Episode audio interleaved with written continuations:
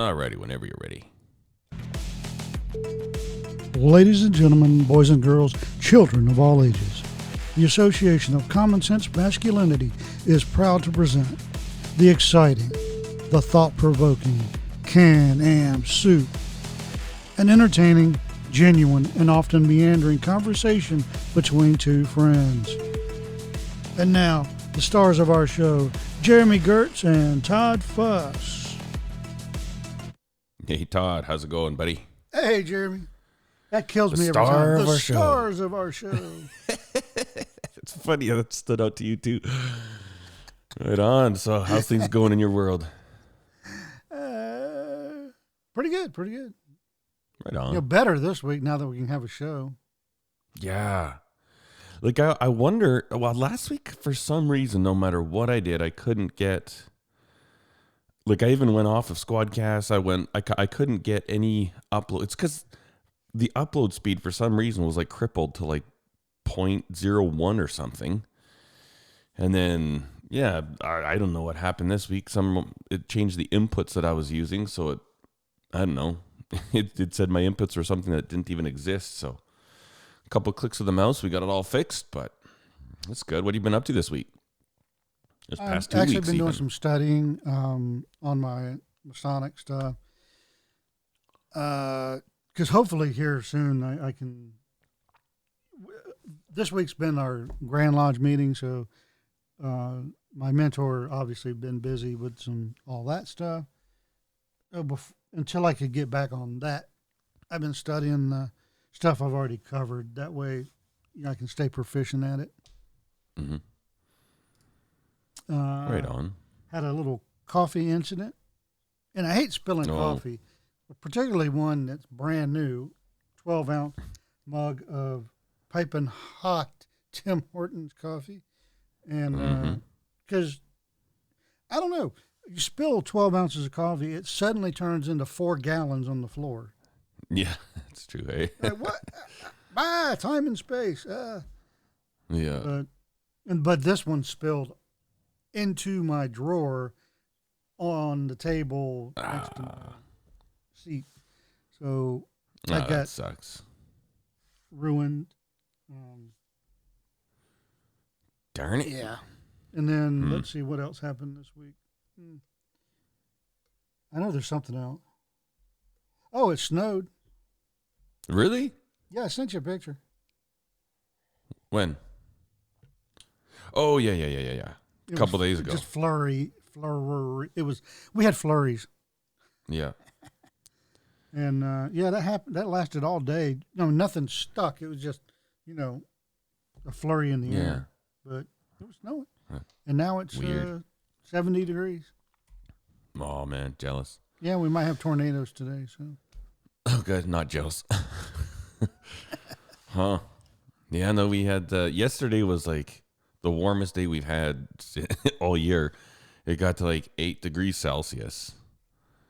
And um, I went for a quick little motorcycle ride, so that's forty-six degrees Fahrenheit. But I think our high today is like thirty-three Fahrenheit, so we're still like, most of the day today will still be below the freezing level, but, and man, our snow is not melting that quick. Like, like I'm looking out my window right now and there's still about a foot of snow everywhere out here. it's, it's been a really, uh, usually by this time of year, I mean, it's, we've had some nice days and it looks mostly like spring, but it still looks like winter. It's so weird. But then we had this stupid, well, a couple weeks ago, that time zone change. Do you guys change time in Tennessee? Yeah. Oh, do you like it or hate it? I I wasn't around when they started it, but I will tell you that I don't see a need for it in twenty twenty-three. Exactly. You know, um, it messes with me so bad. And so it was two weeks ago, and today was the first day that I've woke up relatively early, like I'm talking six or before, and it wasn't hard. Like, when I'm used to it, like, I can be like, okay, you know what? I got a lot of stuff to do. I'm going to get up at four thirty this morning. And I could do that for a couple days in a row. And then usually I'm kind of like, okay, I need I need to sleep in a little bit, like till eight o'clock or something. But, man, I've had days when I've set my alarm for five thirty, and I just cannot wake up. and I I don't know what it is, but it is such a doozy and it messes with me. But like now we're like light out till like eight o'clock. And the stupid thing is that our government, a couple was last two years ago, maybe they had an election about what to do with daylight saving time. And our options were to keep switching between daylight saving and standard time or move permanently to the daylight saving time. And being permanently on standard time wasn't an option. I'm like, what the heck is this, you stupid idiots? You give us two dumb choices. You know what I mean? Like, I, I saw that and I thought, just classic government. You know, bunch of stupid imbeciles. There's three things we could do here, but you only let us vote on two. Okay, thanks, you moron. Anyways, but yeah, so I'm not, I'm not too crank. Like, it's like eight o'clock and still light out here. It's so weird. But so on your ballot, there was, um,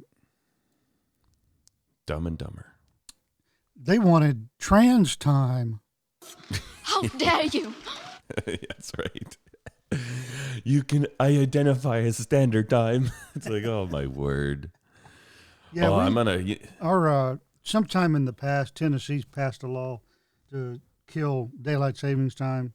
We're one, and several other states have done it as well. But you can't implement it until the federal law is has been repealed. Oh, really? Yeah. Hmm. Interesting. Yeah. Oh, I got a new tool. Um, so Steph makes these signs, and they're um, most of them are just boards, plain boards, but some of them they'll do they're bigger, and then we make a little wooden frame around them. And that has always been a hard part for me because you ever use those? So you got a little piece of like what we use as plywood, like finished, like sanded plywood, costs a bloody fortune these days. And then I was brad nailing like these boards to it. I, you know, put some glue down and use a couple brad nails to hold it while the glue dries. And um, man, I would I had such a hard time with those nails coming out, like kind of curving up or shooting out for either the bottom or the top with an eighteen gauge brad nailer. And like, there's got to be a better way. And have you ever used a pin nailer? Oh, yeah.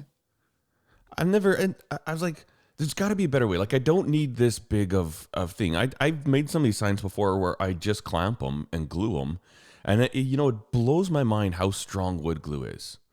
Like, man, I I had stuff where I just glued it and I'd pick it up and drop it and throw it and it wouldn't break. I'm like, okay, this is good. This is all I need. I just need the nails to hold it in place so I don't have to waste my time clamping so I can make a whole bunch of these at once, you know? And then I went and I bought a Milwaukee M twelve cordless pin nailer. Dude, that thing is awesome. It is such a sweet little tool. Like, no air. And air, I mean, I, I've got a love-hate relationship with air tools. I love air tools because they they all work so good, except for drills. I hate I hate pneumatic drills. But, um, you know, I don't mind nailers because they just work, right? But you get this, some of this new cordless stuff, man. It is, oh, dude. So I got this thing, and um, as soon as I did the first sign, I'm like, oh, perfect. They're small. They're only twenty-three gauge, so they're super tiny. And if if ever one of them does kind of end up coming out the bottom or the, the back, I just take a little tiny, real thin side cutters and just snip it off because it's just almost like a little piece of piano wire or something, you know? But, yeah. um, um, oh, and yeah, I, when I was building I gotta, furniture... some of the moldings around it, I got tired of them splitting. Found out about pin nailers, got a uh, pneumatic pin nailer, and never looked back. Yeah. Yeah, I was, I was on the Home Depot website. They've got a little video, like Milwaukee produced this video. Um, but it shows guys like taking like, um, like crown molding and, you know, they cut it forty-five, forty-five, so they got a ninety degree, and they'll just nail the two pieces to each other. And I'm like, seriously? Like, I know brad nails are pretty big, and I've always used brad nails for putting on trim and stuff like that. And I think you still might want to, because pin nails are pretty thin. But for some of that intricate stuff, I'm like, oh, man, that's phenomenal. I'm a, yeah, for the, some of the moldings I'm talking about are very tiny, intricate, like furniture molding. But, 'cause it was yeah, yeah, furniture. yeah, but, yeah. But yeah, no, because all I'm really doing is I just want to hold these boards in place. And then I, I tested some and, um, yeah, glued them, pin, da- pin nailed them. And then I tried ripping it apart and I, I can't with my hands. Like with my bare hands, I can't pull it apart. So I'm like, and then I threw it up in the air about five feet, let it come to the ground. Didn't break. I thought, that's good enough. It's a picture, right? Like generally you're supposed to be a little careful with it. So I mean, yeah, I mean, if, if it goes flying across the room, it'll be followed by a plate of spaghetti anyway. So. That's right. Yeah. But yeah. No, so I that's a, I that's, loved. Uh, yeah. Yeah. I, I, I would stick with my pneumatic, and the only reason is, particularly with Snap-On in Milwaukee, and this doesn't go for everybody. I mean, particularly not you. And, you know, some of the people I watch on YouTube, some of the people I've known, and I have some Milwaukee and some Snap-On, but some of these fanboys and girls. You're talking about me, so be careful. No, no, no, no, no. You'll know that I'm not talking about you. Some of these okay. fan people out there. Fan persons. Fan talk, pronouns. Talk about um, Milwaukee and Snap-On in such a manner, using words, and then you look at all their tools and they're pristine, not a grease smear, smudge, or a speck of dirt on them. So it makes yeah. you feel like, should you pick up a Snap-on wrench and a Milwaukee tool at the same time, you would involuntarily grow a man bun. And it would be in the top knot. And that's right. You would start using weird pronouns. That's right. No, that's that's kind of true. Um, and you know, it's funny. Like I, so I've acquired a lot of tools over the last year, tons, and, and cordless stuff. You know, like cordless chainsaws, cordless miter saws, pin nailers, grease guns. Like I had a friend over, I had some friends over a couple weeks ago, and. Uh, Like I had to see the shop as we were out there, and he said, "I don't, I don't know." If, he said, "I've been to Home Depots that have less Milwaukee in it than the, this place." And it's kind of true. Like I, I kind of feel bad because I'm like, "Oh, I should do videos about all this stuff," but then I'm like, "Okay, like I bought this grease gun and I, I greased a Bobcat once with it. What's my review gonna be? Yes, it does what you think it would do. No, at least once. Yeah, at least once. So if you'd like to grease something once, this is your tool, you know." And And it's weird. There's some things like I bought that uh, DeWalt cordless pressure washer. And I think you could do a review on that being like, okay, what do, what can you expect from this thing? Because, you know, pressure washer, that, that requires a significant amount of power. That's why they're either gasoline or a one hundred ten volt engine, right?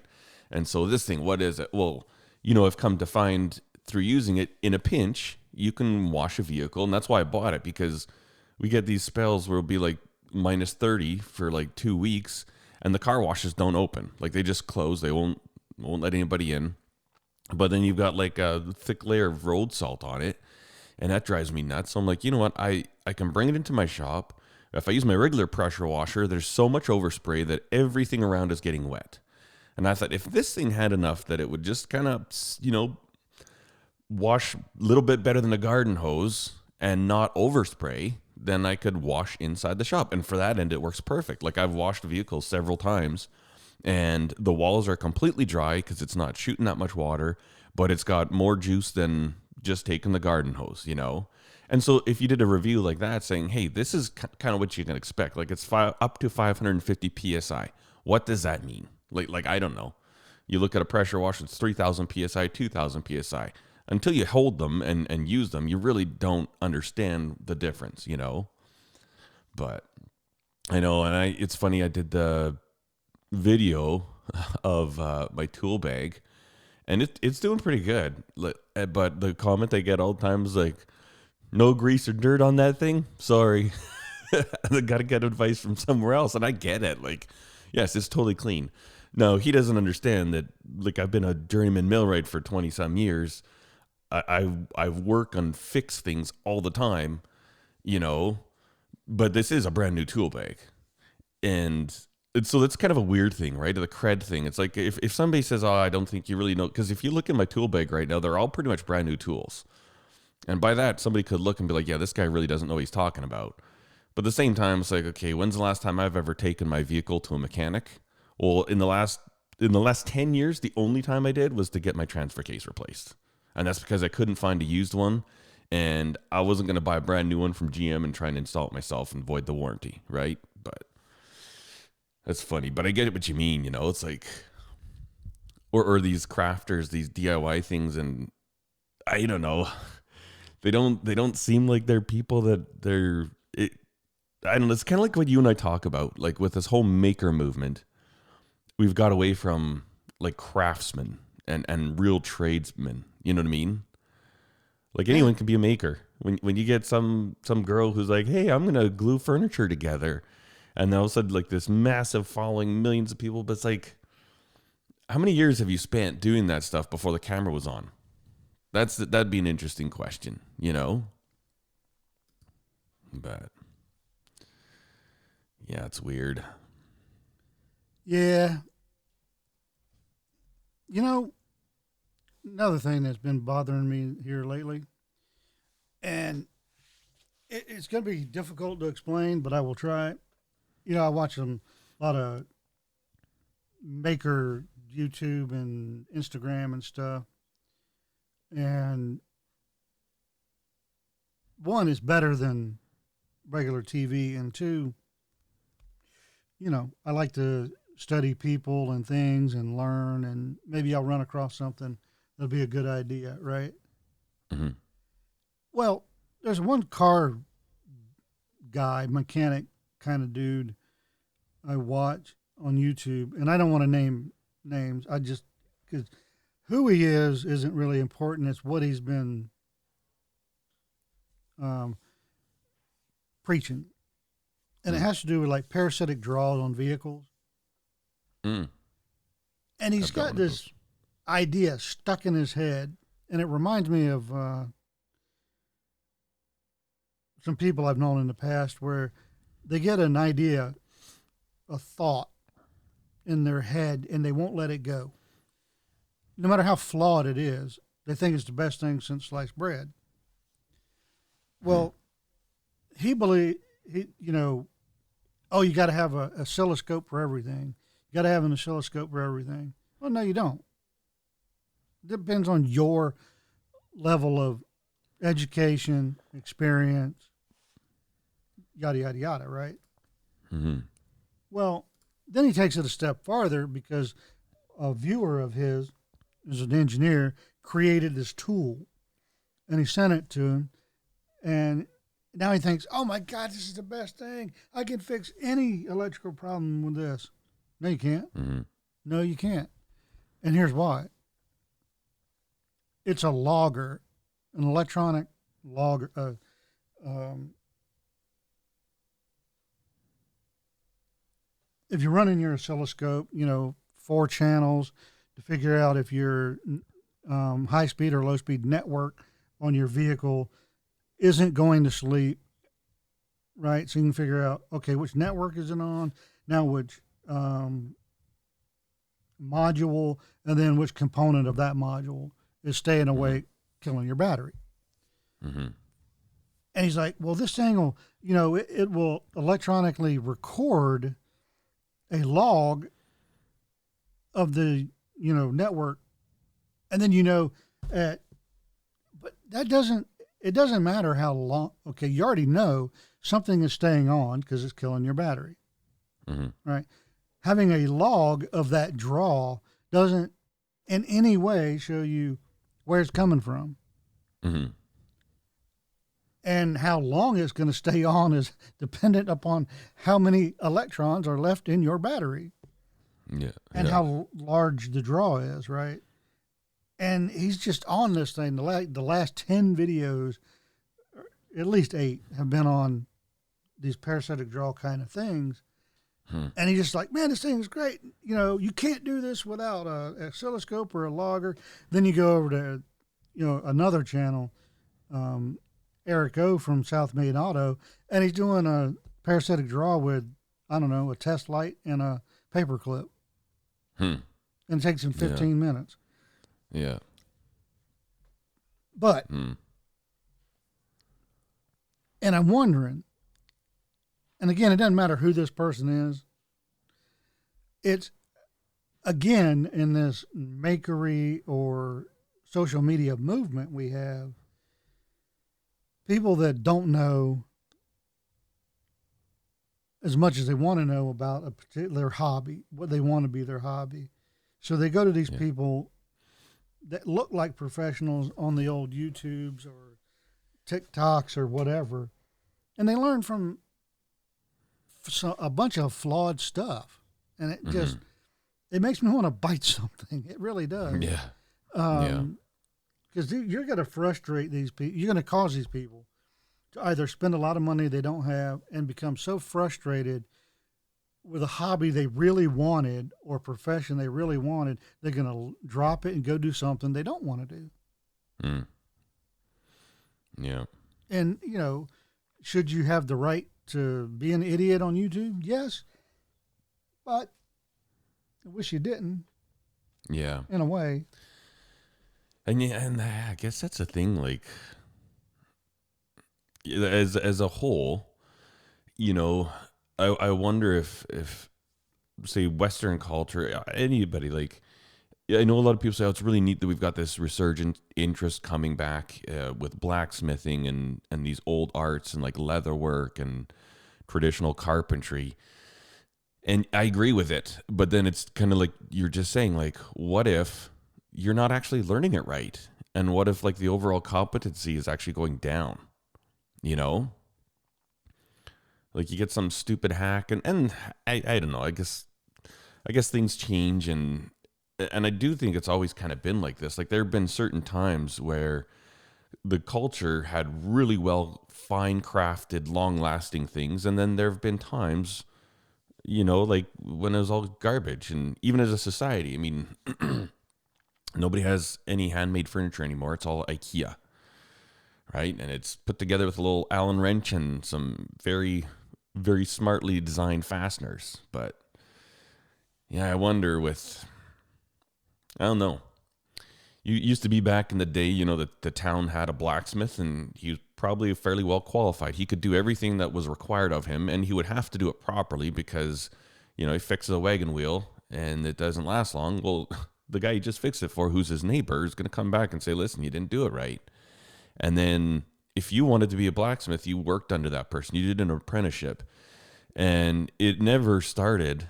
Like, and that's even why w- with the trades nowadays, there's an apprenticeship, and it doesn't start like it does on YouTube. Like YouTube, in twenty minutes, you get to see how to make a knife.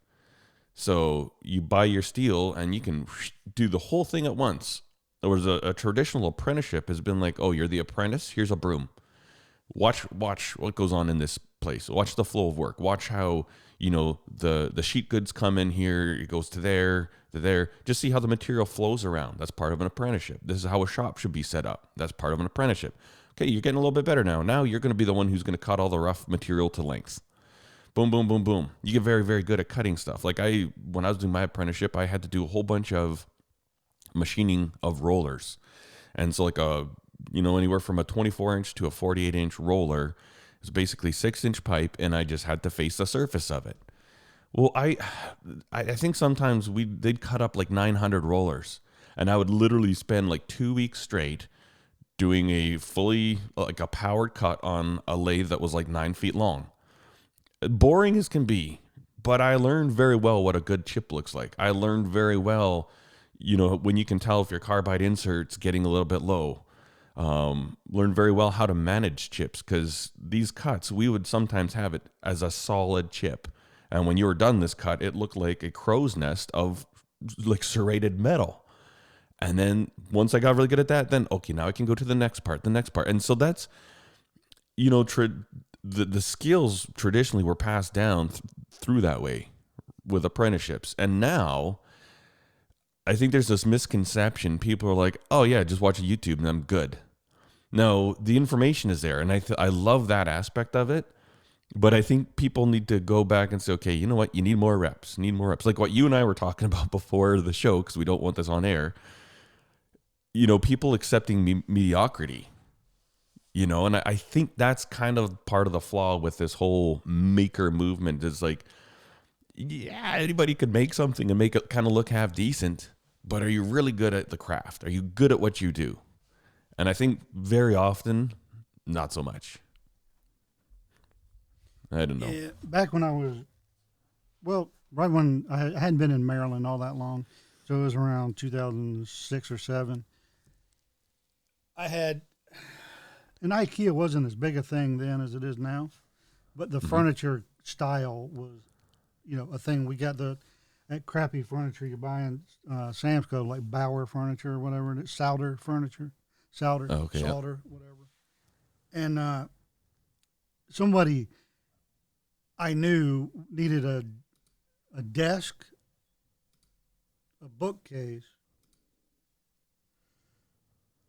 a dresser, and a bed that they could use, right? That wouldn't fall apart, but that would break down kind of like IKEA furniture, Sauder furniture would break down because they were still in school, college, but they also had a job where they had to travel, but they were in a place for three months at a time for that mm-hmm. job. They'd go to a place, they'd be there three months. They'd go to a place, be there for three months. Then they'd go back to school, you know. Mm-hmm. And they're like, you know, do you have any suggestions? Because I need to move this stuff in my um, my Nissan. I'm like, yep. Pick out a style that you like from, you know, of this takedown furniture. He's like, yeah, but I don't want this particle board. Just trust me, please. Pick out a style, and then I will make you from good quality materials furniture that does the exact same thing that that does, but when you put it together, every time it'll be like the first time. Mm. Rigid, sturdy, and won't let you down. Mm-hmm. Or your money back. And he's like, oh, okay. How much is it going to cost me? Free. Eh. Ha ha. You just, just buy the materials. So mm-hmm. um, gave him a materials list, you know, cost estimate, and he gave me the money. I went and bought the stuff, built all of it, finished it. As far as I know, he's still using it. Hmm. That's cool. Yeah. And, you know, like there's like there's nothing wrong with that stuff too, right? But I I don't know, it's it's just weird. Like somebody else could have done that and and taken that same concept of making it, but done a really crappy job of it. You know what I mean? Yeah, I mean, I've got an IKEA bookcase sitting right next to me that bought it in Maryland, put it together in Maryland, stayed there for a decade, moved it here, um, and now I had it's got more brackets in it than uh, a bracket factory, just about, just to hold it back together. Huh. After one that's move. Funny. Yeah, yeah, yeah.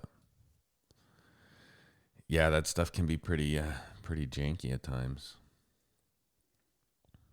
And it's not even particle board. It's stupid, whatever pine they use or white board, white wood, you know, whatever mm. it is. Just crap. Yeah. So I was uh, experimenting with different types of wood this week. Like when I, we're making um, these signs, like I want, uh, uh, it's not super chunky, but for the frame, it's, I'd say probably like three quarters of an inch by inch and a half. And then we mount it up so that it's, you know, proud of the, the plywood bottom.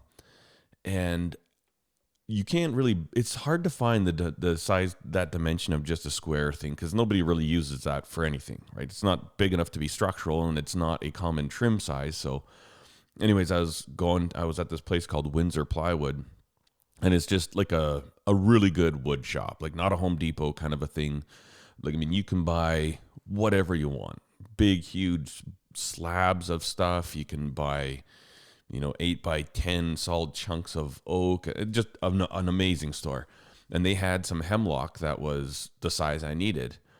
Well, it was, is almost the size. If I ripped it right in half, it was a perfect size. So bought it, ripped it in half. And I didn't notice that the um, the way the grain was oriented on this stuff, and the way it was, it kind of had a slight curve. And like, I'd made a bunch of signs with this pin nailer, everything's going perfect, and then I get this hemlock, and I it took less work to, to because before I'd make my own trim, and I'd like rip at the table saw. Sometimes I'd run it through the joiner, and then I'd plane it all to the same dimension. And I thought, man, I got to get rid of some of these steps because this is just taking time. And anyways, I go to to shoot the first nail in, and the way that this this grain curved, and because hemlock's fairly hard, right, compared to pine. Yeah. And uh, it would it would shoot the nails out the front, and just like boom, and it affected the way it would start to put a curve into this little pin, and it would come out, and it was actually like it looked like a hook was kind of coming through around, like you were sewing up a, a suture or something. And I was like, what the heck? And I didn't I didn't put the two and two together because I'd, I'd stained the boards. And even I would be like going at an angle that, you know, the trajectory of the nail, it should actually come out the bottom side. Shoot it in there. Boom, it'd come out the top. I'm like, what the heck is going on? This thing. And then I was like pushing it in there. And I was holding one piece. And then I didn't notice where the grain was. And it went bang. It went right into my thumb. like, and I'm like, this is absurd. Like, I could not figure it out. And then I finally looked at the end of this board. I'm like, oh, look at this grain. This grain is like, is like a quarter of a circle. And I'm like, this being hard enough, like slightly harder than pine, I'm pretty sure this is affecting it. So I took some of the stuff, the, the trim without a part of a sign, and just boom. And sure enough, won't it kept curving it. And I was like, ah, that's something I learned about wood, different species of wood, wood grain that I've never, ever encountered before. But, and man, you get one of those little pin nails in your finger. Um, you don't, like, I never felt it really. I was like, huh. And I pulled it out. It didn't go that deep. Like, it didn't touch the bone or anything. Probably a one, an eighth of an inch, three sixteenths in there. But as soon as I pulled it out, I put, just put a little pressure on my thumb. And it was like a super soaker, man. It was a thick little stream of blood just went right across the table. It's a good thing it didn't land on any signs, but I was like, oh, man. And then it just bled profusely for thirty seconds and then stopped. Like, it's weird. Oh, you were out. Yeah. Drain the tank. That's right. Yeah. But yeah, there's a lot to it. And that's, uh, you know, different types of wood and, and for different projects. It's, you know, I know my uncle Chip. Um, he's a really good, he's been a woodworker his whole life. Started as a real passionate hobby shop class.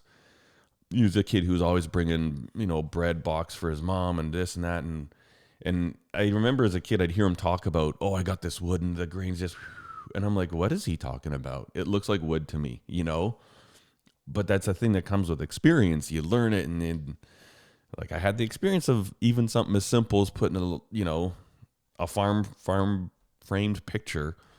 I learned something about a certain type of wood that is helping me next time I go do something, you know. I ended up going again and finding another place that had it in pine, and I don't have to worry about it. But yeah, you really can't, uh, YouTube doesn't replace experience, you know, when you're doing stuff. No, but. I mean, it doesn't. And it's not just YouTube. I just say the internet. Um, you know, like I, I cringe every time I hear somebody say, well, you know, I saw on the internet that, or the internet mm-hmm. said blah. How do you know what's right? Yeah. And then I honestly, I swear this is not a fabrication in any way.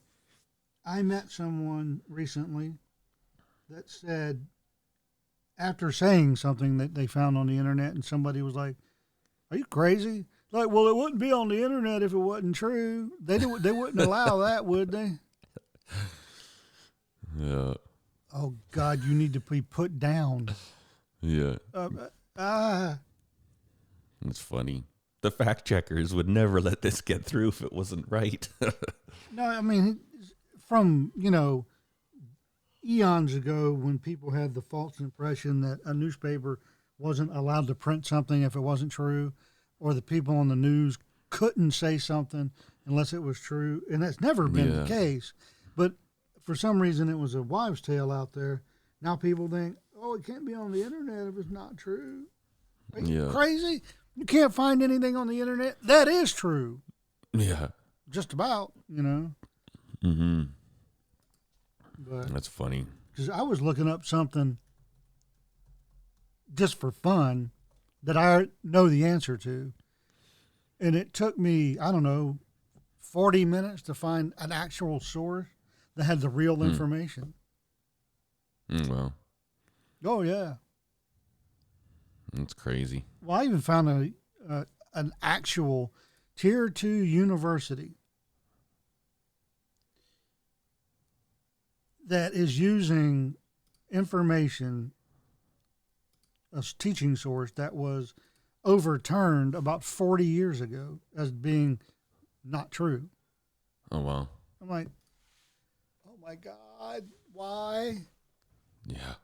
Why did the dinosaurs lose and we win? We're stupid. Yep. Oh, yeah, man. Yeah, look at Windsor Plywood. That, man, that place is awesome. Yeah, it's good. And they've been around since I was a kid. Like, I don't know when they were. But that's a place I used to go to with my dad. You know, if he was building something, man, you, you want it, they got it. And the friend, man, I went in there. Uh, what day was it? Monday, Tuesday? I forget. But, uh. The friendliest people, too. You walk in there, and it's like, hey, how are you doing today? You need help with anything? And just, you know, you walk into a place, you can tell, man, everybody that's here right now is actually happy to be at work. They're actually enjoying themselves. It's It was just great. I love experiences like that. You know, oddly enough, we have, uh, so I've been to so many stores this week. It's, it's ridiculous trying to get this stuff done. But uh, our Home Depot, the, the one that's closest to me, is the exact same way. Like, I went there just once this week. Once last week, and every time I go there, I come back and I tell stuff. It's like, I can't believe how happy the people are. Then she's like, I know. Like, you walk in there and people, it, it's like, hey, how are you doing? It's like you're at a party or something. It is so weird, man. Every single employee is just like super excited to be there. I'm like, man, this manager of this store is doing something right, because you drive to the the next Home Depot that's like five minutes away. It is not that vibe, but. But now they get my business, because it's a nice, it's so nice when you, when you go to a place and the people are friendly, and it's like, you, you know, you have to work for a living. You got no choice in that. So why not enjoy yourself? Some people are like, I'm bitter that I have to work for a living and I want you to know about it. It's like, piss off, man. But. Yeah, I, I don't know. Um, I, I agree with you one hundred percent. Although I've never been in a Home Depot or a Lowe's where the people acted like they were happy to be there. Yeah, I know. It's crazy. Even if you could get them to acknowledge you in any way. Um, yeah. I've even had somebody at a Lowe's tell me, yeah, I work in customer service, but I'm not here to help you. That's right. That's funny. All righty then. That, that might be my title, but I'm not doing it. Okay. That's funny. And the it's so funny because the manager of that store was told by the district manager for that area, who was told by the regional manager. So region to district, the store, to the guy or gal who was working at customer service, that when Mister Fuss comes in, there's a check in my office for him. Just go get it and get handed to him. Mm-hmm. Make sure you see his I D. Oh, I'm not here to help you. No, wow. No, no, literally, you were told to help me, not just your job description. Wow. Uh, so they're like, then they were denying it. No, no, no, no. Nobody told me, blah, blah, blah, blah. Luckily for me, the store assistant manager also knew about this stuff, and he was running by on his way out of the store because he had already worked like three hours overtime, and his wife was all mad in the parking lot. And uh, he was running by, and he had seen me in this issue before, so he knew I was Mister Fuss. And he stopped and he's like, hey, did you get your check? Nope. And let me tell you why. Bef- before the customer service person could get in a word, I said, no, but let me tell you why. Don't listen to them. Listen to me. And I told him what was said, and uh, the glare they got from this assistant manager. And I think it was just the right amount of he was frustrated that he had to spend another minute in that store on that day, and that his wife was mad, and that she was in the parking lot, hmm. you know, and the screaming yeah. kid was in the car. Yeah, all these things just added up, and I'm not sure that person had a job tomorrow, but um, I also didn't feel bad about it. Yeah, yeah. That's crazy. I'm not in. I'm not in this. Well, I don't want to complain because you know they need the job. Yeah, they need the job. And they should act like it, yeah, like yeah. doing your job. Yeah. I don't expect everybody to give one hundred fifty percent. In fact, I don't expect anybody to give one hundred fifty percent. What I expect of you is whatever set of requirements I give you and train you to do. You know, whatever's in your um, job description, that's what I expect you to do. Mm-hmm. Just check all the boxes. If you go above and beyond that, awesome. Then we can talk about other things. Mm-hmm. You know, extra training, promotions, whatever. But if you're only doing what I paid you to do for your job, you're doing your job. Yep. And now there's yep. after this COVID mess, people are, these employers are like, well, you know, and I could, I had to listen. The first time I heard this, I had to play it back to make sure I heard it. And I've heard it, I bet you a dozen times since then, from employers saying, my employees are only doing what I pay them to do. Yeah, I can't survive. Are you listening yeah. to yourself? You jackwagon? What? No, I, I I get what you're trying to say, but you're not saying that. What you yeah. make, what you're doing is making yourself look like a jackwagon. Yeah. Because if you want your employees to stay longer and do more work, guess what you have to do? Pay them more. Mm-hmm. And you have to, unless their salary. And like in Canada, they were being paid to stay home and do nothing. Well, some people here too, but you know, unless when I the first time I worked for salary, holy crap! I found out what a mistake that is for a yes seventeen-year-old. Yeah, what? That, you want me to work two extra hours and I don't get any more money? Screw that! I'm out. Yep. Yeah, when I was on salary, I went. Uh, I figured out. I took all the. I tracked my hours for a month, and I figured out what I was making, and I'm like, this is bogus. I was working for my dad at the time, and so I went back to him and said, listen, I don't want to work salary anymore. He goes, that's your only option. Like, the, this people in the office, that's what they do. I said, well, these are the hours I'm working. This is how much I'm making. I'm making, like, it was, it was about a third less than I made when I was on the shop floor. I'm like, why why would I do this? My my hours are longer. Like, I have to be here before everybody else gets here, and I have to be the last one to leave, and I make less money. Sorry, this is simple math. This is simple math. And I don't love this job. Like, I don't love office work. In fact, I, I don't really enjoy it that much. It was just funny. And I know that was my first realization. It's like, and then they're like, oh yeah, but we have bonuses. You know, office members get bonuses. And um, they, they weren't enough to make up a difference. They were okay. But it's like, sorry. You know, five, ten grand at Christmas time does not make up for all these hundreds of extra hours that I've been working. Yeah, and but. the the lower workers that think you make more money and they're resentful, they don't understand, you know, what you're going through. And then yeah. there's there, there are benefits to working salary, and there's downfalls.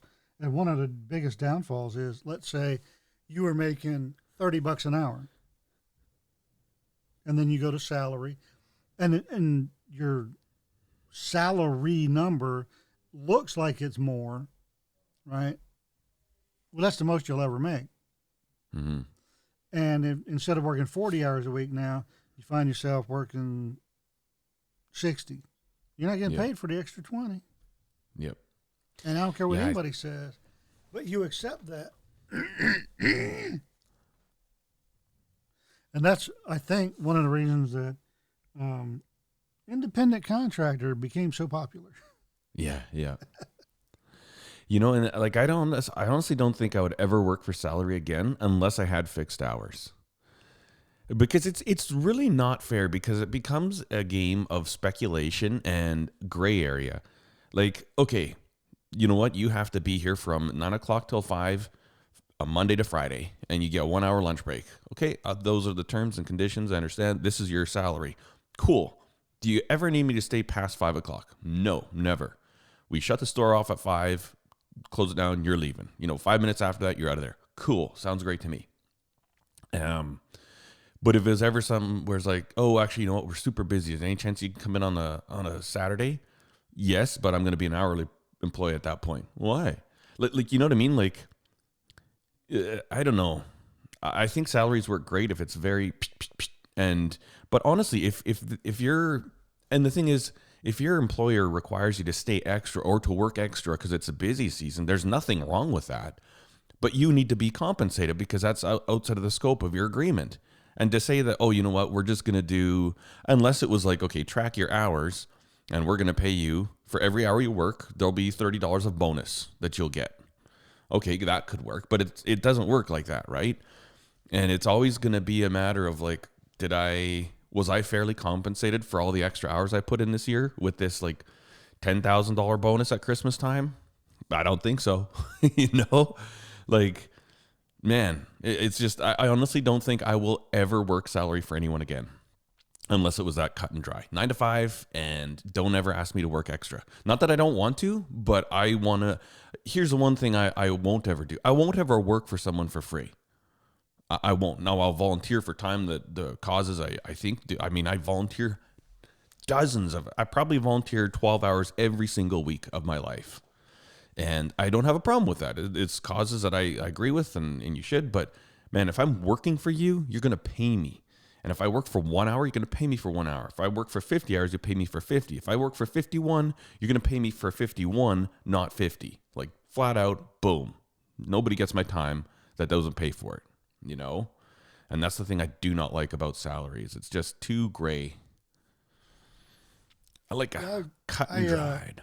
Uh, I help do some research and uh, writing. And in fact, I drafted the final uh, opinion on it, the ruling. And uh, the judge just did some uh, legalese tweaking mm-hmm. and uh, to make it sound like she wrote it. Because uh, she had some key phrases that she put in every single one of her opinions. Uh, that was her shtick. And, uh, but it was a uh, employment and labor law issue, and it was involving this very thing.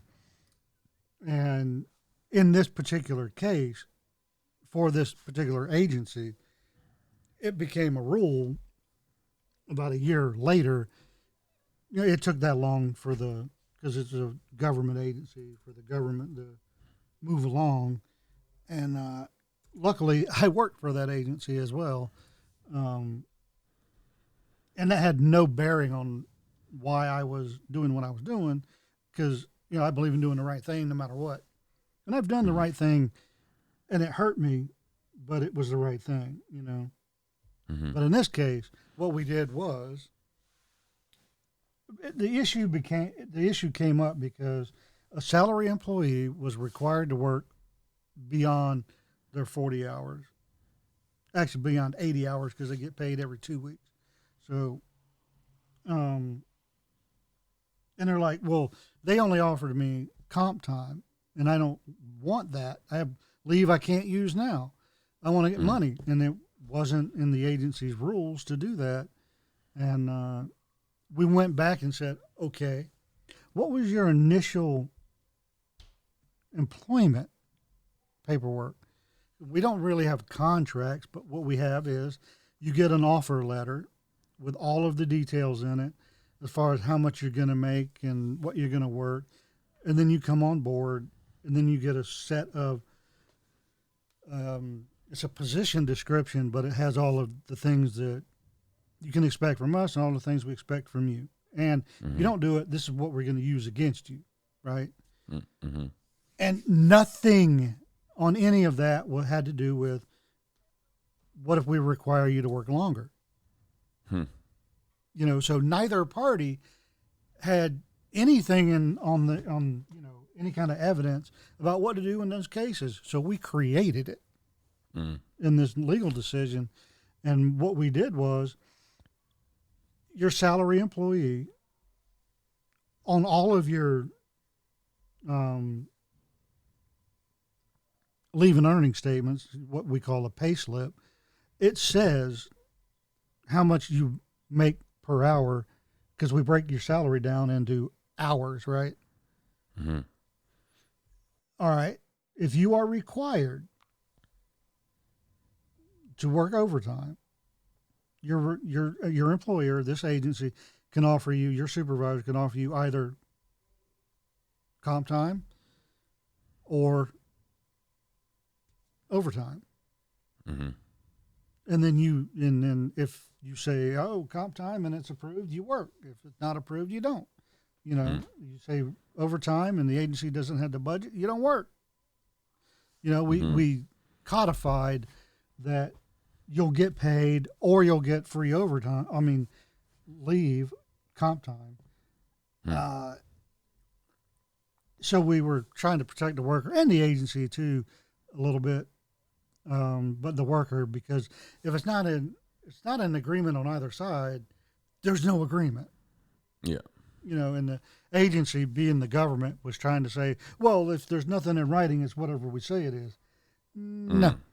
no, no, it isn't. So, and then the uh, agency would get mad because they have a mission to accomplish, and but they don't have a budget for overtime, and nobody wants comp time. Mm.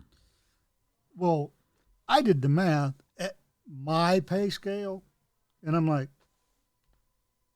every time they said it, I said, I work for comp time, I work for comp time, and people were like, why would you do that? You're not getting any money. No, I'm actually getting more money. What do you mean? Yeah, because my comp time, if I take it, right, I still get paid. It's like paid leave. Mm-hmm. And I'm getting paid at my regular rate, which at that time was sixty-four dollars an hour. Moving on, right?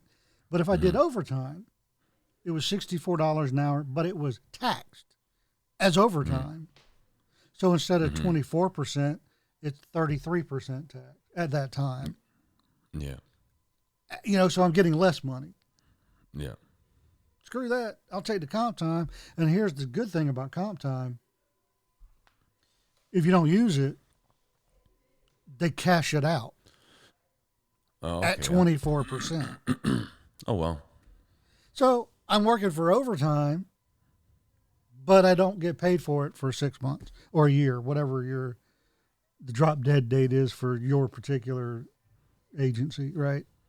Mm-hmm. And for ours, is you had to use comp time in the same fiscal year that you earned it. But hmm. it can be, like if you earned it in September and the fiscal year ends in October, no, you can carry it over. Hmm. You know, in reality, it was like thirteen months you had to use it. And I just always let mine cash out. Yeah. That's cool. People have to think, you know. Little bit, little bit. And I, you know... when I worked for hourly wages way back when, and then again, um, more recently, it's not financially um, advantageous to work overtime. Because mm-hmm. it, it would be now that I'm in a state that doesn't tax it like crazy, but, mm. oh, we want our economy moving, you know, hire more people, make them work longer hours, and we're going to tax them more for doing it. Yeah. Where's the incentive, you know, for smart yeah. people? There isn't one. Yeah. But now that I'm in Tennessee and there's no income tax. Except yeah, for federal, really? But. Oh, wow. Yeah, Tennessee yeah, doesn't get... have a, a state income tax, but they make it up. They make up for it with their nine and ten percent sales tax. Uh, interesting. Although I kind of like that idea. Oh, I love it. Because you know the people who want to spend more money will end up paying more taxes. Cool. But yet and, it allows people, like, you can work your butt off. If say if you're really struggling as a family, work more hours, make more money, spend less. In theory, that system works for them to help get out of a bad spot. Whereas the, you know, the people that have more money to spend, they're not worried. Like, like you don't need to worry about them. They got all kinds of extra cash. They can buy more stuff and, and pay more taxes on it. Kind of, that's an interesting thing. I never knew it worked like that there. Yeah. Hmm. And then if you're like a neighboring state, if you're close to them, they only have a, let's say a, they have income tax and their sales tax is only three and a half percent. You go drive over the border and buy. Hmm. Oh wait, yeah. That doesn't work out for the state then, does it? Yeah. Yeah, you know what's uh, dumb is that, like, so Canada, they got um, they they've imposed a luxury tax, and it is massive. I don't want to say the numbers that it is, but it, say if you it's a vehicle over a certain value, maybe it's like fifty or eighty thousand dollars, or any like boat, um, R V, airplane, stuff like that. Um, Let me just see. Uh, luxury tax twenty twenty-two. What does this say? Okay, yeah. Subject to vehicles valued over one hundred thousand dollars will be taxed of ten percent or twenty percent of the amount above the price threshold. So isn't that stupid? Like September first, twenty twenty-two, it came in. So if you buy, so if, if you're, If if you've worked your life hard, or even if you just won a lottery and you've got a lot of money and it's like, you know what, I'm going to buy myself a nice car. You know, I want a really nice little sports car. Uh, yeah, it's one hundred twenty-five thousand dollars. ten percent of that you got to pay in tax as a luxury tax. It was like that. Who's that stupid girl who's known as that thing? And she, she wore that dress to that gala, Tax the Rich.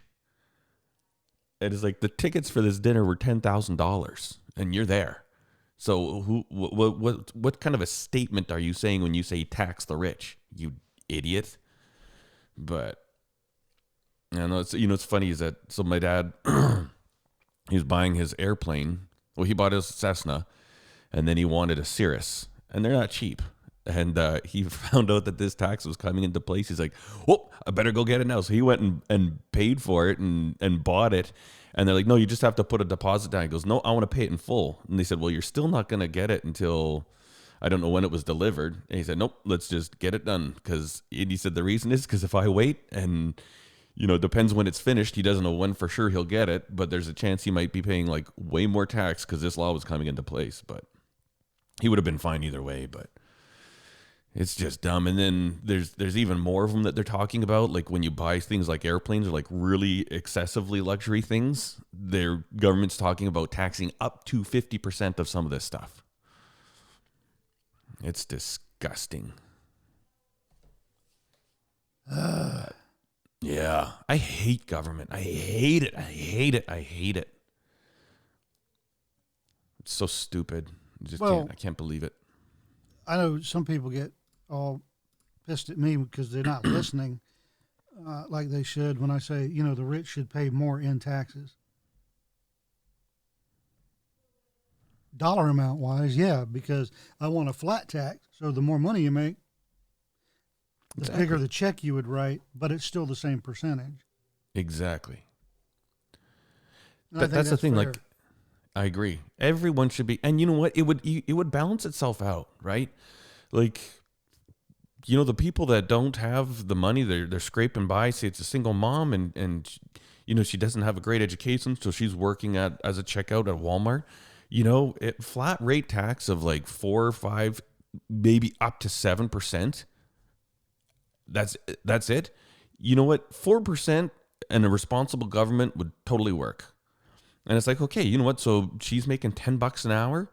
You know, she's going to take most of that home with her. And that's exactly how it should be. And then you got an executive who's making ten million a year. You know, that's his salary. Good. He's going to take most of that home.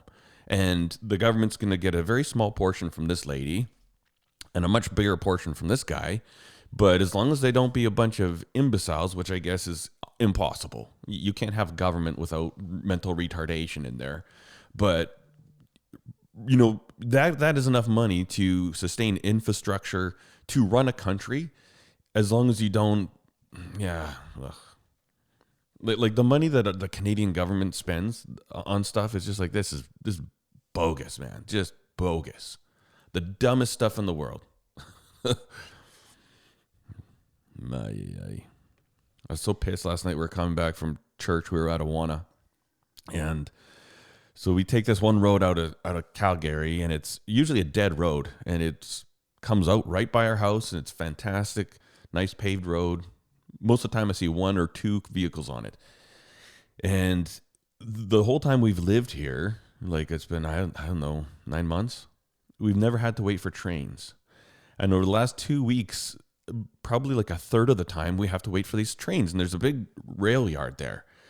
So we come out here and this train's going. I'm like, ah, crap. So it looked like it was leaving the yard, and we're stopped at the light. There's one semi-truck in front of us, and it goes for about ten minutes.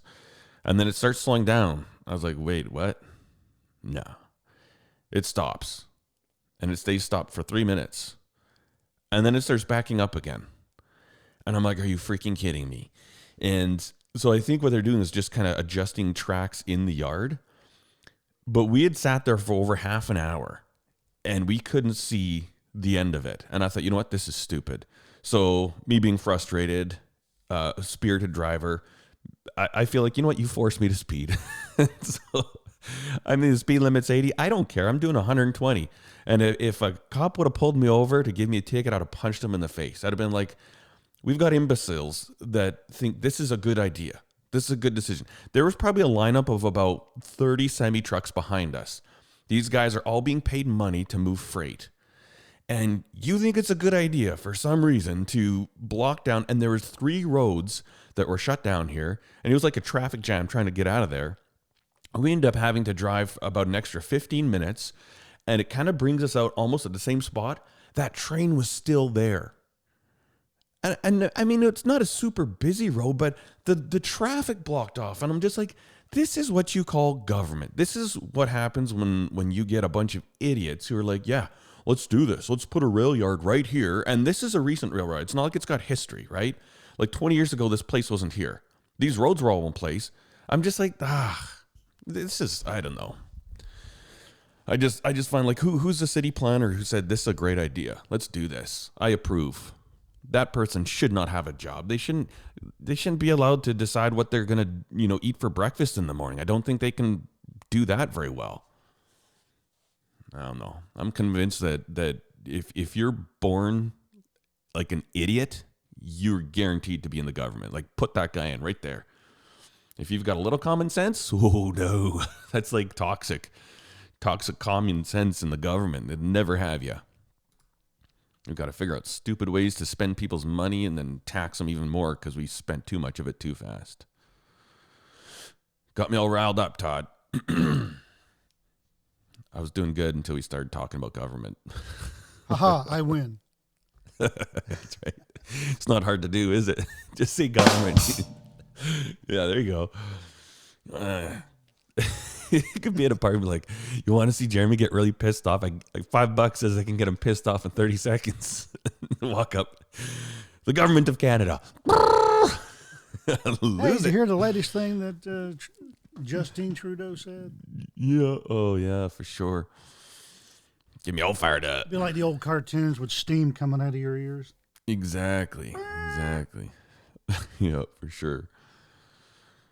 Right on.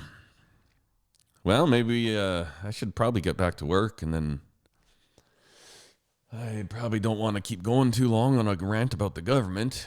Got anything else you want to throw in here before we do, before we leave? Uh, yeah, sure. If anybody wants uh, anything good to listen to, um, other than this podcast, you know, this is the best thing to listen to. Mm-hmm. Um, I suggest you go listen to Metallica. Ah, good call, good call. You know, good just call, to be safe, Todd. Start with the Black Album and then move on from there. Mm-hmm. You know, that's a, you know, I'm glad you mentioned that because I think I might cue that one up as soon as I get out in the shop. Especially the Black Album. That's just such a great place. You know, you start right at the very first song, play them all through sequentially. It's just a, oh, it's fantastic. And it's one Good of choice. those, it, I think it might be the best album to start to finish. It sounds like it's one continuous piece of music. Mm-hmm. Yeah, It absolutely. just all flows. Yeah. I don't know of I another agree. one like that. Yeah. Except um, there's a Rush album that's like that, but a lot of people don't like Rush. But yeah, I'm one of those. And they're all communists, so. Right on. Okay, since you gave a recommendation, I'm gonna, I think I recommended them before, but Bikes and Beards, I like those guys. And I've that's tried. I have tried so hard to watch them. Oh, you don't like them, huh? I like what they're doing. Yeah. I just that's interesting. I see. That's some of that's it funny. makes you want to. It just makes you cringe. That's funny. I don't know. Huh. I'm not, I'm not saying anything bad about them at all. I like what they're doing, and I just I don't know. I just. I, maybe it's me. Yeah. No, it's a per- personal thing, right? It's like, eh, it doesn't, doesn't uh, resonate with you. Not, not your style for no reason. Like I've, I've got people like that, like different channels, people love them. And I'm like, I can't tell you what it is I don't like, but I just, sorry, I'm not interested. But no, that's why I don't, uh, I don't recommend uh, comedians to anybody anymore. Um, oh yeah. Any kind of that humor, be... because I think I'm the only one with my sense of humor. Yeah, I think you are too. Right on. Well, thanks a lot, Todd. It's good doing this uh, with you again, and uh, glad I figured out what the problem was. I think that, ah, who knows. But anyways, we got her done, and I think it all went good. I think we had good connection, and yeah. Appreciate it, man. No, no, no. It's all, all my pleasure. All mine. And and thank you to our listeners, too. Yeah, both of you share this That's thing, right. will you? That's right. Yeah. Share it with your grandma. Right on. All righty, we will see you all next week. Bye-bye.